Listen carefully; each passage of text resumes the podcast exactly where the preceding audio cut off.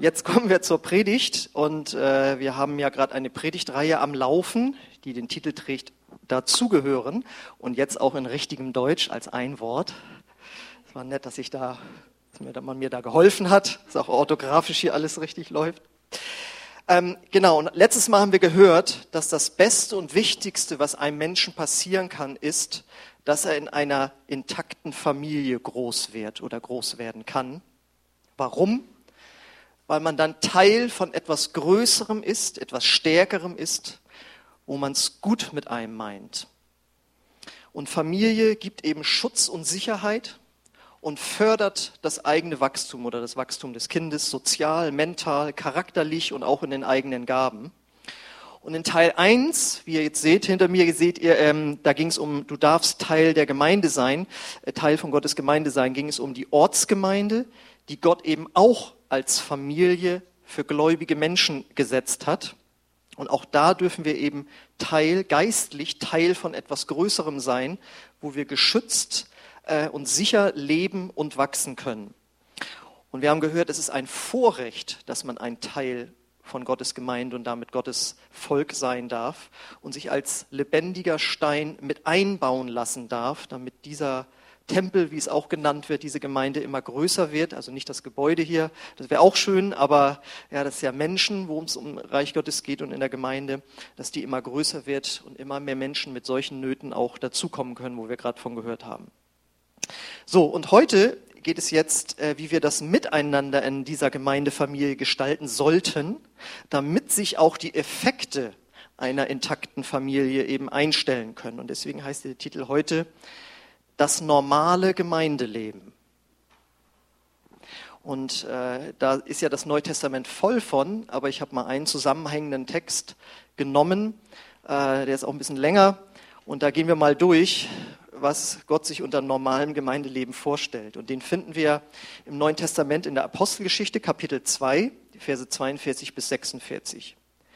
Diejenigen, die glaubten, was Petrus gesagt hatte, wurden getauft und gehörten von da an zur Gemeinde. Insgesamt etwa 3000 Menschen. Sie nahmen stetig an der Lehre der Apostel teil, an der Gemeinschaft, an den Mahlfeiern und an den Gebeten. Eine tiefe Ehrfurcht erfasste alle und die Apostel vollbrachten viele Zeichen und Wunder. Alle Gläubigen kamen regelmäßig zusammen und teilten alles miteinander, was sie besaßen. Sie verkauften ihren Besitz und teilten den Erlös mit allen, die bedürftig waren. Gemeinsam beteten sie täglich im Tempel zu Gott, trafen sich zu Mahlfeiern in den Häusern und nahmen gemeinsam die Mahlzeiten ein, bei denen es fröhlich zuging und großzügig geteilt wurde. Sie hörten nicht auf, Gott zu loben und waren bei den Leuten angesehen. Und jeden Tag fügte der Herr neue Menschen hinzu, die gerettet wurden. Ähm, ihr kennt ja den Satz, wenn es um Familie geht, also wenn es nicht so gerade so gut geht, seine Verwandten kann man sich nicht aussuchen. Das schon mal gehört, ne? Und jetzt kommt hier aber die schöne Botschaft, bei der Gemeinde ist das anders.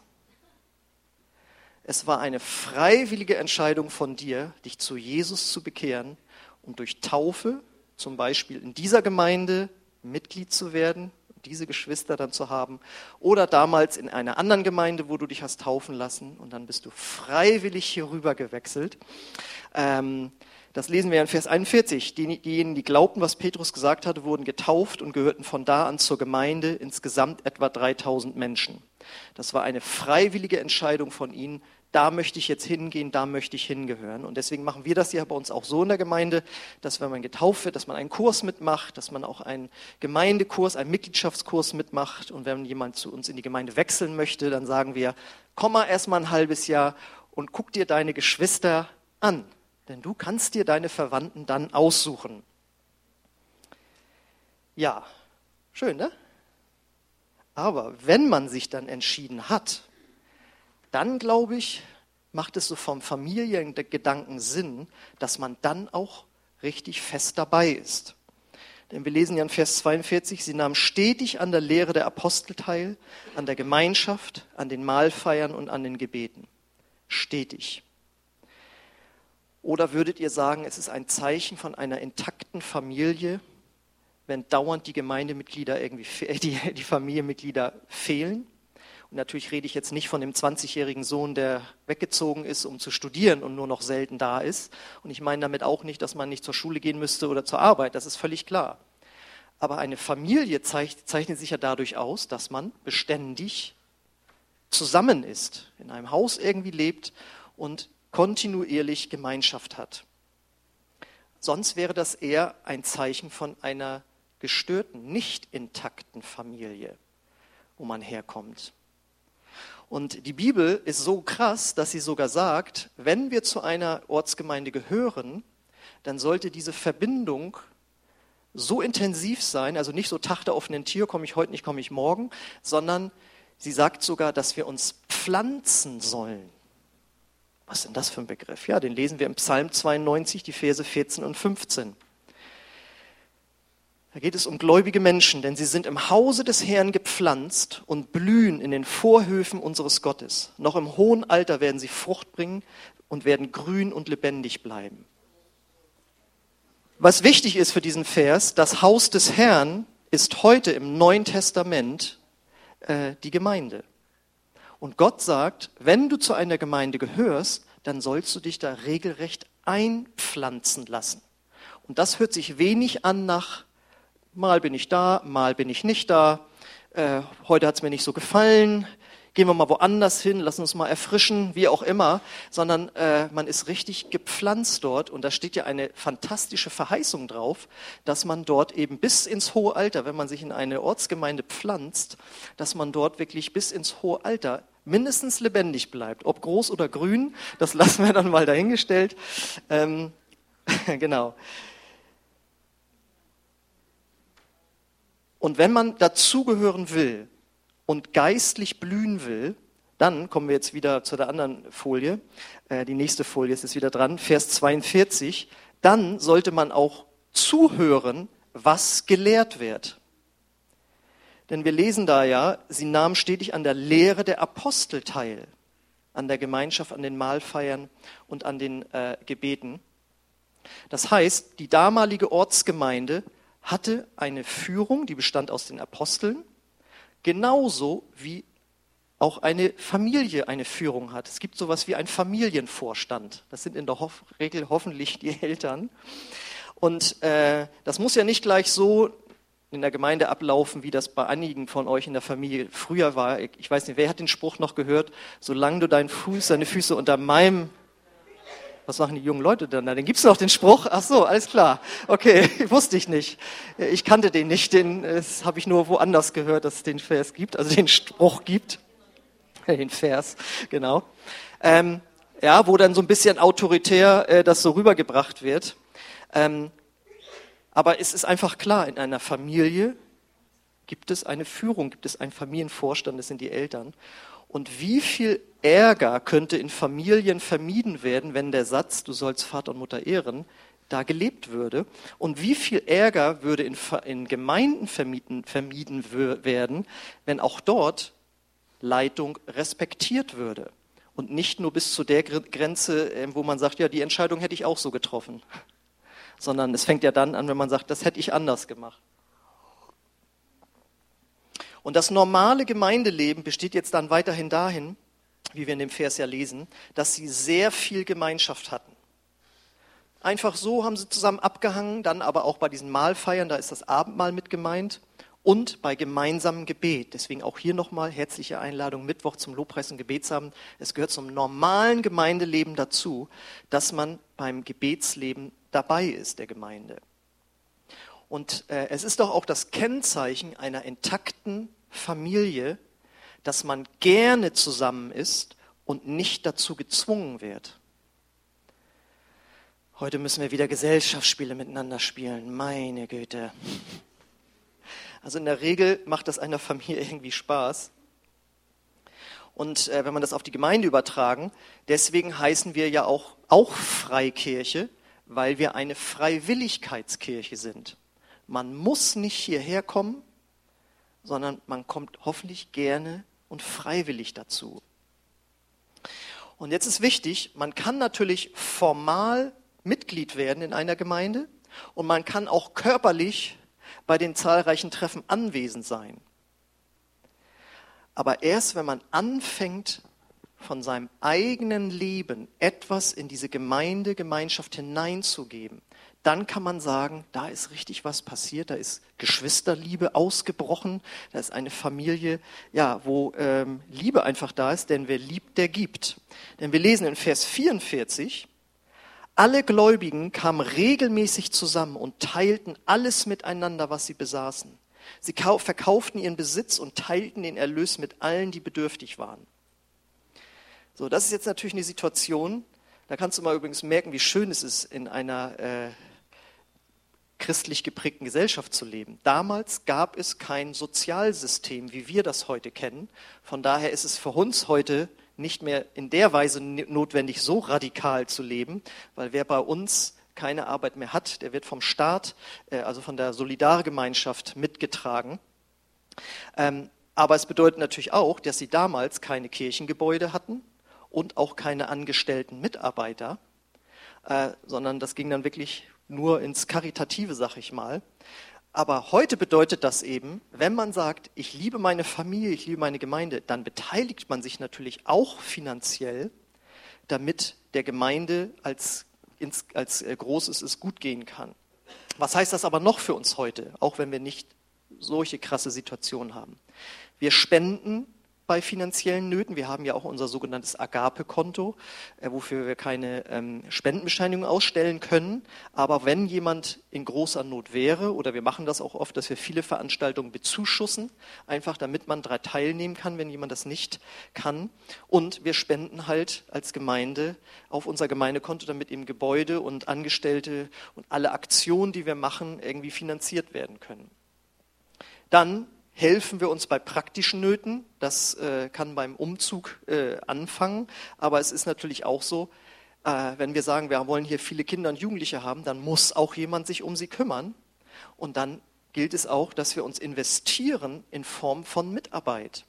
Das ist ja auch Liebe deinen Nächsten, ja, den Menschen, die noch nicht so weit sind im Glauben und allen den Menschen, die draußen sind. Das ist auch eine Form von Liebe, die wir dann geben, indem wir unsere Mitarbeit geben dann ist es so, dass wir uns bei Problemen, sag ich mal, ermutigen. Ja, wenn es auf der Arbeit oder einem psychisch nicht gut geht und in der Familie sind Schwierigkeiten, ja, dass wir dort einander helfen, dass wir uns besuchen und unterstützen, wenn jemand krank wird. Und wir bieten auch Menschen in Einsamkeit einfach Gemeinschaft, das ist ja eine der größten Nöte in unserer Gesellschaft heute, Einsamkeit. Und deswegen war es total super, dass wir zu Weihnachten dieses äh, äh, Weihnachtsfeier hatten für Menschen, die sonst alleine wären. Das ist alles, was Gemeinde investiert, damit es anderen gut geht, damit ihnen geholfen wird. Und da ist eben auch ganz wichtig äh, der Hinweis nochmal, ähm, das machen wir alle und nicht nur die Gemeindeleitung. Ja, das gibt hier bei uns nicht, aber es gibt Gemeinden, wo so eine Anspruchshaltung da ist. Ja, wieso, wofür wird er denn bezahlt? Warum besucht er denn die nicht oder so? Hier sehen wir, sie haben sich alle gegenseitig geholfen. Und das bedeutet, auch du darfst umstellen auf den Modus Ich gebe und warte nicht nur, bis mir gedient worden ist. Wenn solche Sachen, wie ich sie jetzt predige, kommen so, dann habe ich das schon erlebt, dass nachträglich dann jemand so da sitzt, so, naja, und wer hat mir geholfen? Und dann wird alles aufgerechnet irgendwie. Aber wenn wir mal in den Modus kommen, wo konnte ich helfen? Wo kann ich helfen? Dann wird sich deine seelische Situation, schon sehr viel schneller ändern. Und was auch ganz wichtig ist, wenn man die Haltung hat, ja, wo wurde mir hier und da geholfen? Man muss auch drum bitten. Und das tun viele manchmal nicht. Und deswegen steht zum Beispiel im Jakobusbrief, ist jemand krank unter euch, der warte so lange, bis es jemand merkt in der Gemeinde und dann von alleine vorbeikommt. Nein, das steht nicht da drin, sondern ist jemand krank unter euch, der rufe die Ältesten der Gemeinde und dann sollen sie kommen. Man muss sich melden. Und deswegen solche Banalitäten wie ein Umzug, man muss dann sagen, ich, also manche machen das, dann sagen das ein Dreivierteljahr oder ein Vierteljahr vorher an, ich ziehe dann und dann um und sind dann tödlich beleidigt, dass die anderen sich das nicht sofort eingetragen haben äh, und dass sie dann keiner hatten, der hilft. Das muss man eine Woche vorher dann schon nochmal sagen. Und das liegt nicht daran, dass die Gemeinde so hartherzig ist, sondern man muss sich tatsächlich auch trauen, die Hilfe der Gemeinde dort in Anspruch zu nehmen. Ähm, Deshalb, wenn man das alles er erleben will, ähm, dann ist nicht Rückzug angesagt, sondern noch engere Gemeinschaft suchen, zum Beispiel in einer Kleingruppe. Auch die finden wir schon in diesem Text, in Vers 46. Gemeinsam beteten sie täglich im Tempel zu Gott, trafen sich zur Mahlfeier in den Häusern und nahmen gemeinsam die Mahlzeiten ein, bei denen es fröhlich zuging und großzügig geteilt wurde. Das heißt, wir haben hier schon den Hinweis, es gibt die große Veranstaltung, das, was wir heute als Gottesdienst bezeichnen, und die kleine Veranstaltung, die Kleingruppe, die zu Hause stattfindet. Und das ist eben das Coole. Durch Kleingruppen kann eine Gemeinde immer größer werden und trotzdem familiär bleiben. Sonst wären Riesengemeinden mit 10.000 Mitgliedern, wie es in den USA und so gibt, ja gar nicht möglich. Und wir tun das dann manchmal so schnell ab. Ja, ja, diese Megagemeinden, das will Gott gar nicht haben. Aber wie wir am Anfang unseres Textes gelesen haben, es bekehrten sich 3000 Menschen. Das war schon eine Megagemeinde. Das sind die Dimensionen, in denen Gott denkt. Das heißt, die 30er Größen, wie wir die hier in Deutschland haben, ist eigentlich nicht das normale Gemeindeleben, sondern Gott denkt größer, weil, wie wir gehört haben, so viele Menschen durch unsere Stadt laufen und nicht mal wissen, dass es uns gibt. Wir haben ja auch, wir waren ja mit mehreren draußen, haben Leute gesprochen und dann kam irgendwann mal die Frage, und wo kommen sie her? Und dann sagen wir erst so, ja, aus einer evangelischen Freikirche. Aha. Und wo? Und dann sagen wir, ja, da hinten im Industriegebiet. Und wo da? Also merkst du schon keinen blassen Schimmer. Ja, da hinten da, ähm, sag ich dir mal, bei Mercedes an der Ecke noch ein Stück weiter. Ach so, da. Die Menschen wissen gar nicht, dass wir da sind. Und äh, Gott möchte große Gemeinden, weil das bedeutet, viele Menschen haben das Heil von Jesus erlebt. Und damit eine Gemeinde dann trotzdem familiär bleiben kann, gibt es eben Kleingruppen, wo dieses Dazugehören dann praktisch gelebt werden kann. So, also wir können hier schon mal festhalten, sie hatten sehr viel Gemeinschaft miteinander, wie eine Familie, und es gab eine große Einheit. Und das bedeutet, sie hatten göttliche Wege gefunden, mit Konflikten und Verletzungen gut umzugehen. Und was sind das für göttliche Wege? Natürlich die Worte, die Jesus gesagt hat. Das war ja ihr Betriebssystem, ihr Handbuch, das sie mitbekommen hatten. Was hat Jesus noch gesagt, wenn mich jemand gekränkt hat, wenn mich jemand geärgert hat, wenn mich jemand übersehen hat, wenn mich jemand korrigiert hat? Natürlich alles völlig, also gar nicht wahr, gar nicht richtig und so stimmt alles nicht. Dann sagt Jesus, wenn dich das verletzt hat, dann vergib. Und warte nicht erst, bis die Person kommt und sich entschuldigt und du dann gnädigerweise Vergebung aussprechen möchtest, sondern Gott sagt, vergib vorher schon. Und nicht nur einmal, nicht nur zweimal, kam sofort die schlaue Frage von Petrus, wie oft soll ich das denn machen? Siebenmal, siebzig Mal. Ach so, 490 Mal? Nein, das ist ein symbolisches Wort für unendlich oft. Und sie hatten offensichtlich Wege, das anzuwenden aufeinander zuzugehen. Das heißt, zeitnah wurden Dinge angesprochen, geklärt, vergeben. Und man hat auch Korrektur angenommen. Das Neue Testament ist auch davon voll, dass wir uns gegenseitig korrigieren und auch durch Leitung korrigiert werden können. Und sie haben das gemacht, denn sie wussten, eine Wurzel der Bitterkeit kann die ganze Gemeindefamilie verunreinigen. Das ist eine klare Warnung, dass das Wort Gottes ausspricht. Und da kannst du noch so einen schönen Raum und so ein schönes Gebäude haben und die Musik und so weiter. Wenn innerhalb der eigentlichen Gemeinde, wie wir letztes Mal gehört haben, das ist nicht das Gebäude, ja, das schicke Gebäude, sondern wenn innerhalb der Gemeinde, Familie, der Gemeinschaft eine Wurzel der Bitterkeit aufsprost, ich wurde damals nicht gesehen, ich wurde falsch behandelt, der hat das gesagt, der hat das nicht gesagt. Also es gibt ja alle Variationen, das habe ich alles schon gehört, was ich, also was ich schon alles nicht gesagt habe, das war schon, ne? aber auch natürlich, was ich gesagt habe. Ja? Und äh, auch, du wirst es kennen, äh, je länger du in der Gemeinde bist, was du so auch in Mitarbeit erleben kannst, da wird es immer zu Konflikten kommen. Aber das normale Gemeindeleben besteht darin, dass man das nicht wie früher schwelen lässt und schwelen lässt und anfängt zu reden, sondern indem die Dinge ans Licht gebracht werden. Denn es gibt ja noch eine schlimmere Steigerung. Das ist nicht nur einfach so das schlechte Reden so, sondern es geht bis hin zur Gemeindespaltung. Ja? Und das ist etwas, wo Gott sagt, das ist nicht das normale Gemeindeleben. Denn wir wissen auch, eine Familie, wo es Scheidung und Teilung gibt und wo Kinder schon frühzeitig ausziehen oder rausgenommen werden müssen, ja, das sind sogenannte dysfunktionale Familien. Das ist nicht gesund und das ist nicht Gottes Plan. Aber wenn wir sagen, nein, und das wollen wir natürlich auch nicht, und es fängt bei mir an, dann ist das Schöne, wenn eine Gemeinde diese Einheit lebt, dann kommen da ganz fantastische Ergebnisse bzw. Frucht raus. Das lesen wir jetzt nämlich im letzten Vers. Sie hörten nicht auf, Gott zu loben und waren bei den Leuten angesehen. Und jetzt kommt's. Und jeden Tag fügte der Herr neue Menschen hinzu, die gerettet wurden. Und das war so meine Erkenntnis, die ich hatte aus diesem Text. Wenn wir das jetzt mal nochmal so betrachten. Der Text beginnt mit 3000 Bekehrungen. Er endet mit täglichen Bekehrungen. Und in der Mitte, das ist die nächste Folie, Vers 43, lesen wir, eine tiefe Ehrfurcht umfasste alle und die Apostel vollbrachten viele Zeichen und Wunder.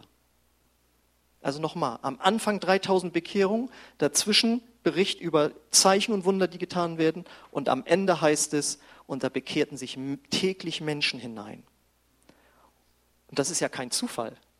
Und dazwischen sind die ganzen Texte von, sie hatten tiefe Gemeinschaft miteinander, haben einander gedient, haben einander geholfen. Warum ist das jetzt so? Weil sie zusammengehörten wie eine Familie, in der Gottes Liebe und Werte sichtbar wurden.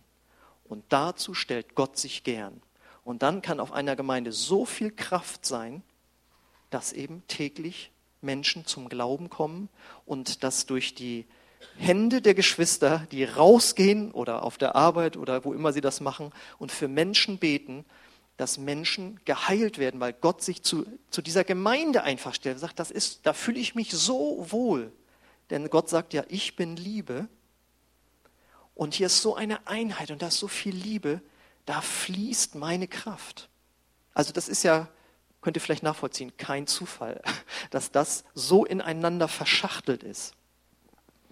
Und deswegen nochmal, es ist ein Vorrecht, zu Gottes Gemeinde zu, zu gehören. Letzte Woche, haben wir letzte Woche gehört.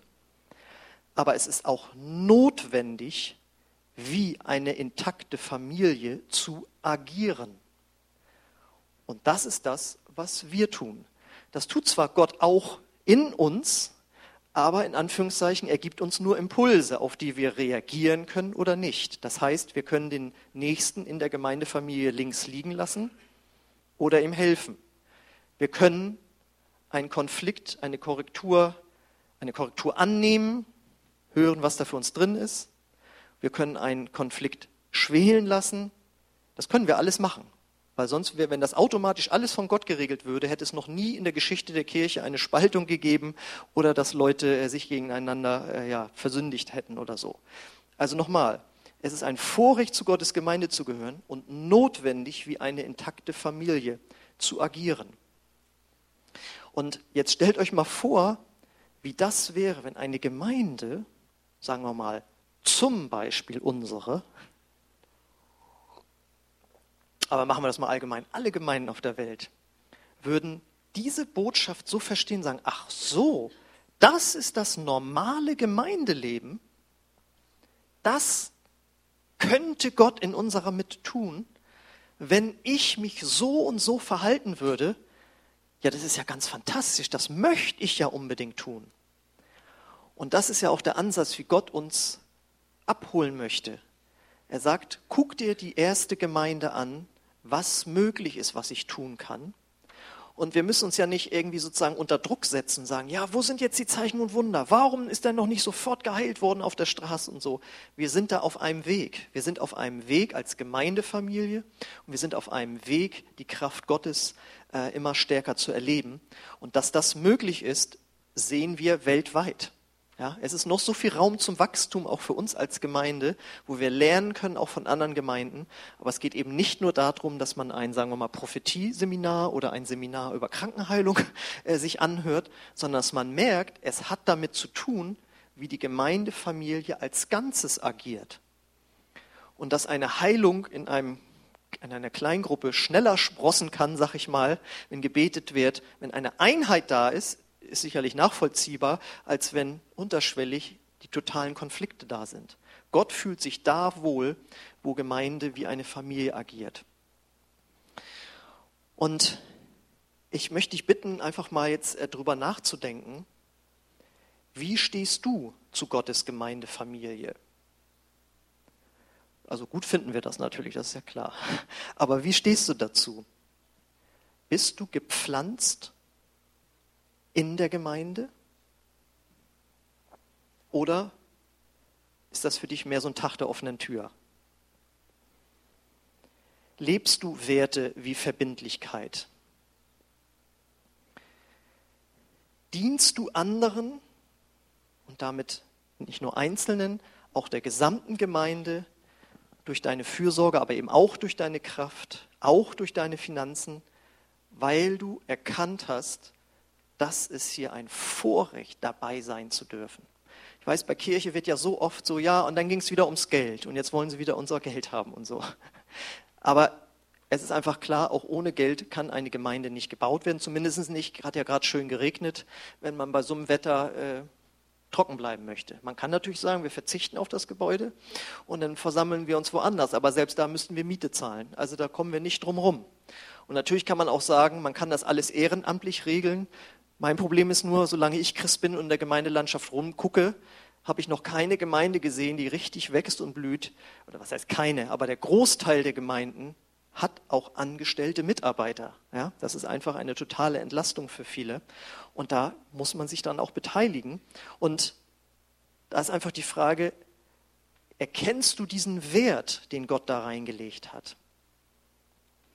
Und natürlich auch die Frage, suchst du diese Einheit zu wahren?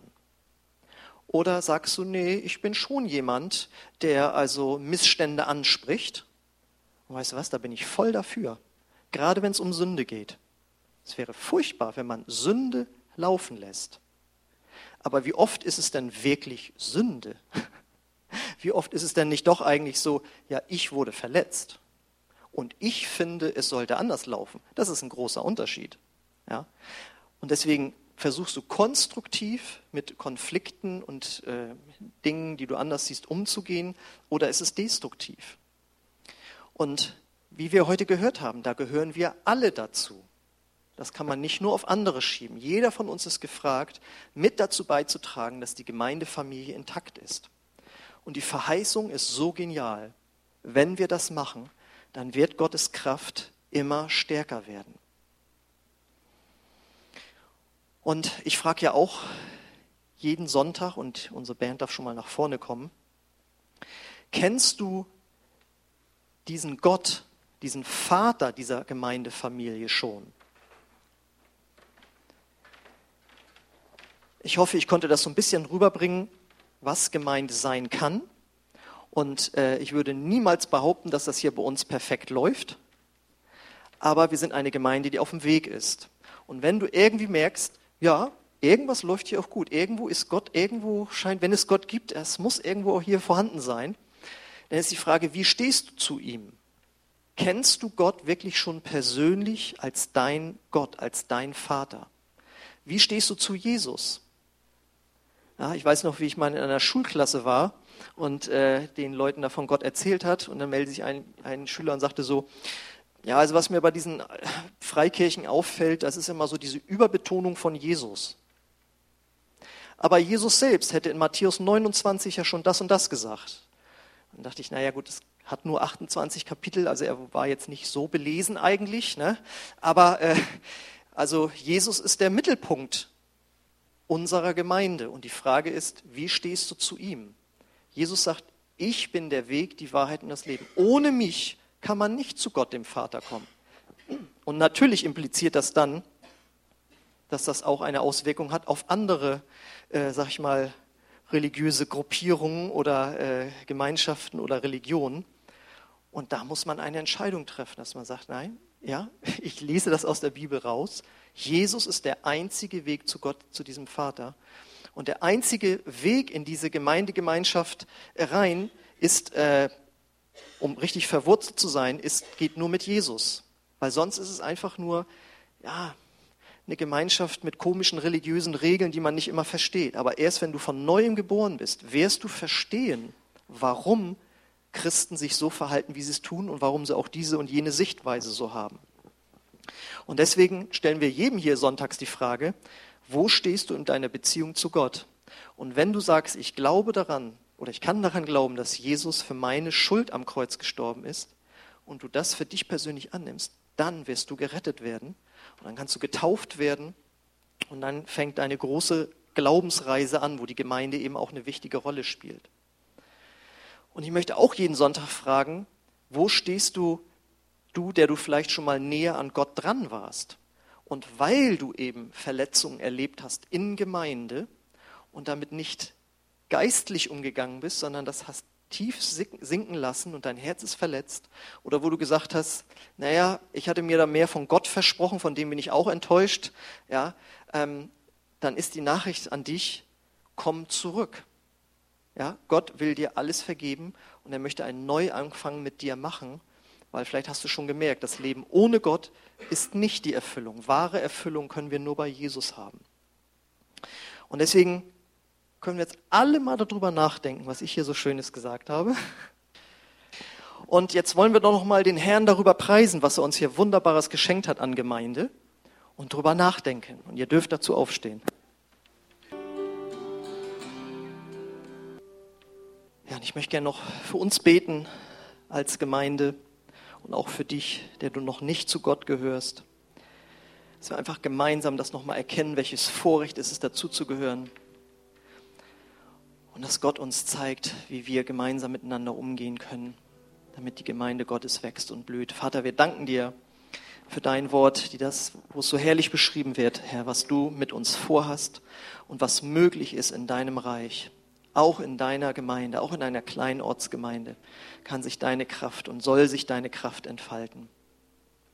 Danke, Herr, dafür. Danke, dass wir dazugehören dürfen. Und danke, dass wir einander dienen dürfen. Danke, dass wir uns pflanzen dürfen. Danke, dass wir voneinander lernen dürfen.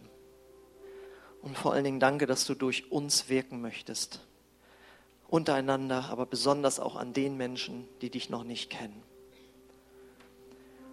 Herr, und ich bete, dass diese Gemeinschaft wirklich wächst, die Gemeinschaft der Gläubigen, dass du mehr Menschen hinzutust und dass wir uns als würdig erweisen, dass wir eine intakte Familie darstellen, die Menschen zu sich aufnimmt und wo sie aufwachsen können, wo sie aufblühen können. Herr, gib uns dazu Gnade. Und ich lade dich ein, dort wo du angesprochen wurdest durch das Wort, dass du nicht gepflanzt bist oder dass Uneinheit ist, da ist mit anderen im, im Leib, in, dem, im, in der Gemeinde von Jesus oder wo du Dinge nicht geklärt hast. Nimm dir vor, es zu tun, damit sich in deiner Kleingruppe, in der Gemeinde Gottes Kraft zeigen kann und vor allen Dingen auch in deinem Leben, weil du sonst den Segensfluss behinderst. Ich lade dich ein, dort auf deinem Platz eine Entscheidung zu treffen, Dinge anzugehen, die nicht zum Verhalten einer intakten Familie dazugehören.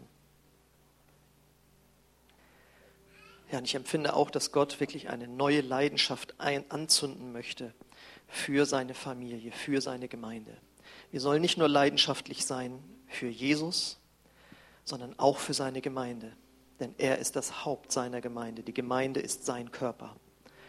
Und Jesus möchte, dass wir ihn ganzheitlich ernst nehmen, für voll nehmen und ganzheitlich mit ihm zusammen sind. Deswegen bete ich, Vater, dass du dort, wo ja eine Leidenschaft, ein Feuer ausgegangen ist, dass du das neu anzündest, indem einfach Verletzungen in dein Kreuz gebracht werden und ja, dass einfach falsche Erwartungen abgelegt werden dass Dinge akzeptiert werden, so wie sie sind. Danke, Vater, dass du uns für alle Situationen einen Ausweg gibst und dass du der große Heiler bist. Aber ich bete, dass du Herzen einfach neu entflammst für dich. Und bevor wir das auch in einem gemeinsamen Gebet ausdrücken, wenn du das möchtest, möchte ich auch für dich beten, wenn du heute hier bist und noch nicht eine Entscheidung für Jesus getroffen hast. Noch nicht sagen kannst, ich kenne den Vater dieser Familie, nämlich das ist Gott im Himmel. Dann möchte ich dich einladen, so eine Entscheidung heute zu treffen. Und dann wird Gottes Geist in dein Herz kommen und du wirst Gott erleben und du wirst einen Wunsch empfangen, Teil seiner Gemeinde zu werden. Es ist kein Zwang, es ist freiwillig, wie wir gehört haben, aber Gott wirkt es in deinem Herzen. Aber der erste und wichtigste Schritt ist, dass du Jesus in dein Leben aufnimmst, Vergebung empfängst, auch für die Dinge, die du falsch getan hast in deinem Leben, die Verfehlung. Dafür ist Jesus am Kreuz gestorben. Wenn du diese Entscheidung treffen möchtest, dann lade ich dich ein, dass wir gemeinsam jetzt laut ein Gebet sprechen. Und ich möchte die Gemeinde einladen, es auch mitzubeten, weil es soll gleichzeitig ein Bekenntnis sein zu Gottes Gemeinde und auch zu dem Weg, den Gott mit dir in der Gemeinde hat. Und hör einfach genau zu, was ich bete, und dann kannst du entscheiden, ob du es mitbetest oder nicht.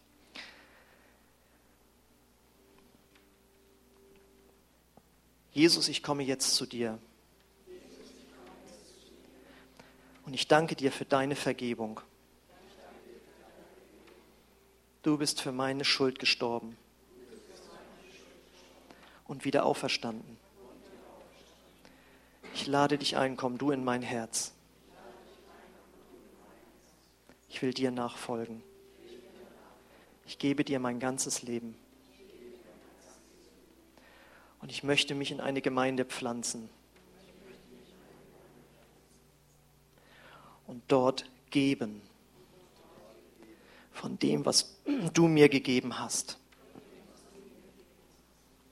Danke, dass du mich gebrauchen möchtest, Teil einer intakten Familie zu sein. Amen.